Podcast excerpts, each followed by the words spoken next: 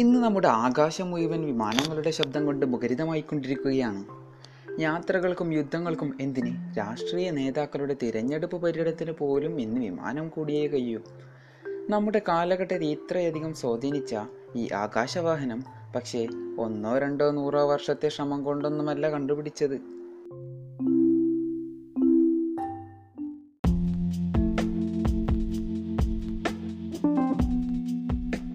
ആകാശത്ത് കൂടി സ്വച്ഛന്തമായി പറക്കുന്ന പക്ഷികൾ എന്നും മനുഷ്യനിൽ കൗതുകം ജനിപ്പിച്ചിരുന്നു ഈ കൗതുകത്തിൽ നിന്നുമാണ് ബി സി നാനൂറിൽ ഗ്രീക്ക് പണ്ഡിതനായ ആർക്കൈറ്റസ് ഒരു മരപ്പക്ഷി നിർമ്മിച്ചത്.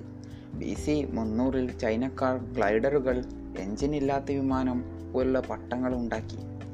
നൂറ്റാണ്ടുകൾ തുടർന്ന പരീക്ഷണം അവസാനം പക്ഷിയെപ്പോലെ മനുഷ്യനും പറന്നുകൂടെ എന്ന് ചിന്തിക്കാൻ ചിലരെ പ്രേരിപ്പിച്ചു. ഇതിനെ തുടർന്ന് പക്ഷിയുടെ ചിറകുപോലെ കൈയിടർത്തി വെച്ച് പറക്കാൻ ആയിരത്തി അറുന്നൂറ്റി എൺപതിൽ ശ്രമം നടന്നു.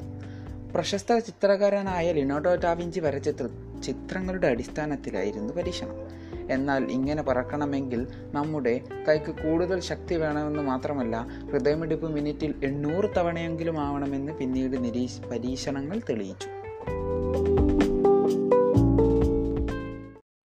തുടർന്ന് ഗവേഷകരുടെ ശ്രദ്ധ ബലൂണിലേക്ക് തിരിഞ്ഞു. കൂറ്റൻ ബലൂണുകൾ ഉപയോഗിച്ച് പാരീസിന് മുകളിൽ അഞ്ചു മൈൽ ദൂരത്തിൽ പറന്നുകൊണ്ട് ഫ്രഞ്ചുകാരനായ ജീൻ എഫ് പിലാത്രെ ഡെറോസിയറും മാർക്കിസ് ഡി അർലാൻഡറും ചരിത്രം സൃഷ്ടിച്ചു. ആകാശമാർഗം ഒരു കൃത്രിമ ഉപകരണം ഉപയോഗിച്ചുള്ള മനുഷ്യന്റെ ആദ്യ പറക്കലായിരുന്നു അത്. ആയിരത്തി അറുന്നൂറ്റി അമ്പത് മുതൽ ആയിരത്തി തൊള്ളായിരം വരെയുള്ള കാലഘട്ടത്തിൽ നടത്തിയ പ്രധാന ആകാശയാത്രകളെല്ലാം ഇതുപയോഗിച്ചായിരുന്നു.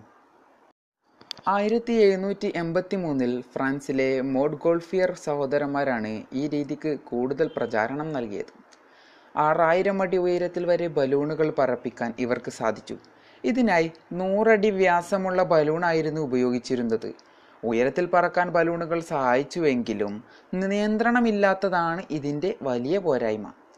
പിന്നീട് പവർ പ്ലാന്റുകൾ ഉപയോഗിച്ച് ഈ പോരായ്മ പരിഹരിച്ചു. കൗണ്ട് ഫെർണാണ്ടിനാൻഡ് വോൺ സൈപ്പേലിൻ എന്നായിരുന്നു ഈ ബലൂൺ വിമാനത്തിന് ഇട്ടിരുന്ന പേര്.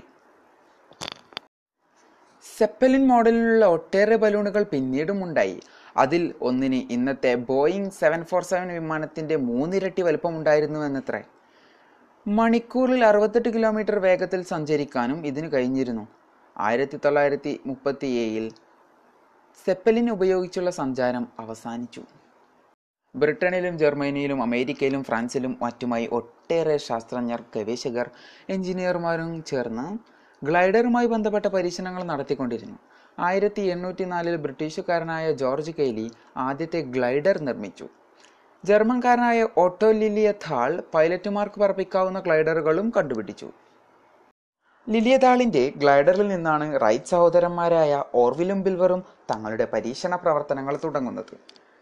വിൽബറിനായിരുന്നു ലില്ലിയഥാളിന്റെ ആശയത്തിൽ കൂടുതൽ കമ്പം തോന്നിയത്. നാലു വർഷം കൊണ്ട് ഈ സഹോദരങ്ങൾ ആയിരം തവണ ഗ്ലൈഡറിൽ ആകാശയാനം നടത്തി. ഇതോടൊപ്പം തന്നെ വ്യോമയാനത്തെക്കുറിച്ച് ഒട്ടേറെ പുസ്തകങ്ങളും ഇവർ വായിച്ചു. പക്ഷേ നിർഭാഗ്യമെന്ന് പറയട്ടെ അന്നൊരു പുസ്തകത്തിലും പരീക്ഷണത്തിന് സഹായകമായ വിവരങ്ങളൊന്നുമില്ലായിരുന്നു. മാത്രമല്ല മിക്ക വിവരങ്ങൾക്കും തെറ്റായിരുന്നു തങ്ങളുടെ പരീക്ഷണങ്ങൾക്ക് ആവശ്യമായ മിക്ക സാമഗ്രികളും റൈറ്റ് സഹോദരന്മാർ തന്നെയാണ് ഉണ്ടാക്കിയത്. എട്ട് എച്ച് പിയും ഇരുന്നൂറിൽ താഴെ പൗണ്ട് ഭാരവുമുള്ള ഒരു എഞ്ചിൻ ലഭിക്കാത്തതിനാൽ അത്തരമൊരു എഞ്ചിൻ അവർ തന്നെ ഉണ്ടാക്കി. അവരുടെ എഞ്ചിന് പന്ത്രണ്ട് എച്ച് പി ശേഷിയുണ്ടായിരുന്നു എഞ്ചിനു ശേഷം പ്രൊപ്പല്ലറാണ് റൈറ്റ് സഹോദരന്മാരെ അലട്ടിയത്. അന്ന് പ്രൊപ്പല്ലറിനെ കുറിച്ച് അറിയാവുന്നവർ ചുരുക്കമായിരുന്നു. അതും അവർ തന്നെ ഉണ്ടാക്കേണ്ടി വന്നു. ആയിരത്തി എണ്ണൂറ്റി തൊണ്ണൂറ്റൊമ്പതിലാണ് റൈറ്റ് സഹോദരന്മാർ ആദ്യ വിമാനമുണ്ടാക്കുന്നത് രണ്ടു ചിറകുകളുള്ള ഒരു ബൈപ്ലെയിൻ പട്ടമായിരുന്നു ഇത്.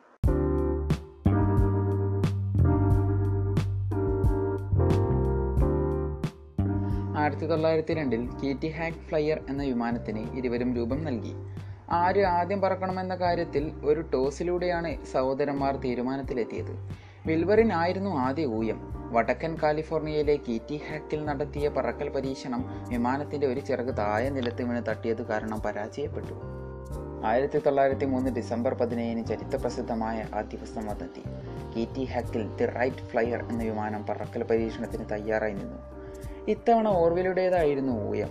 തങ്ങളുടെ വിമാനത്തിന്റെ ആദ്യ പറക്കൽ കാണുന്നതിനായി റൈറ്റ് സഹോദരന്മാർ ഒട്ടേറെ പേരെ ശ്രമിച്ചു എന്നാൽ എല്ലാവർക്കും സംശയമായിരുന്നു വെറും അഞ്ചു പേർ മാത്രമാണ് പരീക്ഷണം കാണാനെത്തിയത്. ഓരോ വിമാനം പറത്താൻ തുടങ്ങി. പന്ത്രണ്ട് സെക്കൻഡ് നേരം ആകാശത്ത് പറന്ന വിമാനം സുരക്ഷിതമായി ഇറങ്ങി.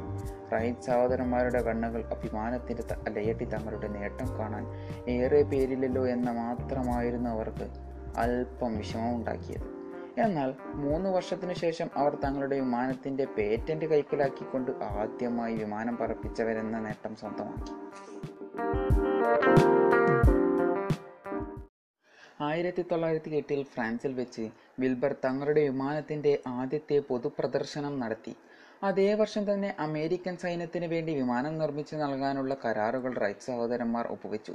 തങ്ങളുടെ വിമാനം വിജയകരമായി പരീക്ഷിച്ച ശേഷം സർക്കാരിനു വേണ്ടി ഇവ രൂപകൽപ്പന ചെയ്യാൻ റൈറ്റ് സഹോദരന്മാർ സമീപിച്ചെങ്കിലും എല്ലാ സർക്കാരുകളും ഇവരെ തിരിച്ചയക്കുകയായിരുന്നു.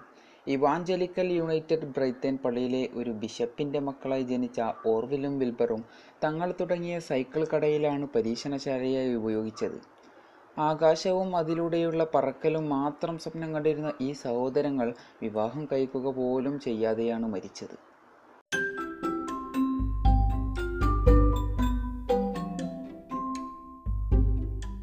ഇനിയും ഇതുപോലെയുള്ള ഉപകാരപ്രദമായ അറിവുകൾ ലഭിക്കാൻ ഈ ചാനൽ ഫോളോ ചെയ്യുകയും ബെല്ലൈക്കൺ എനേബിൾ ചെയ്യുകയും ചെയ്യൂ.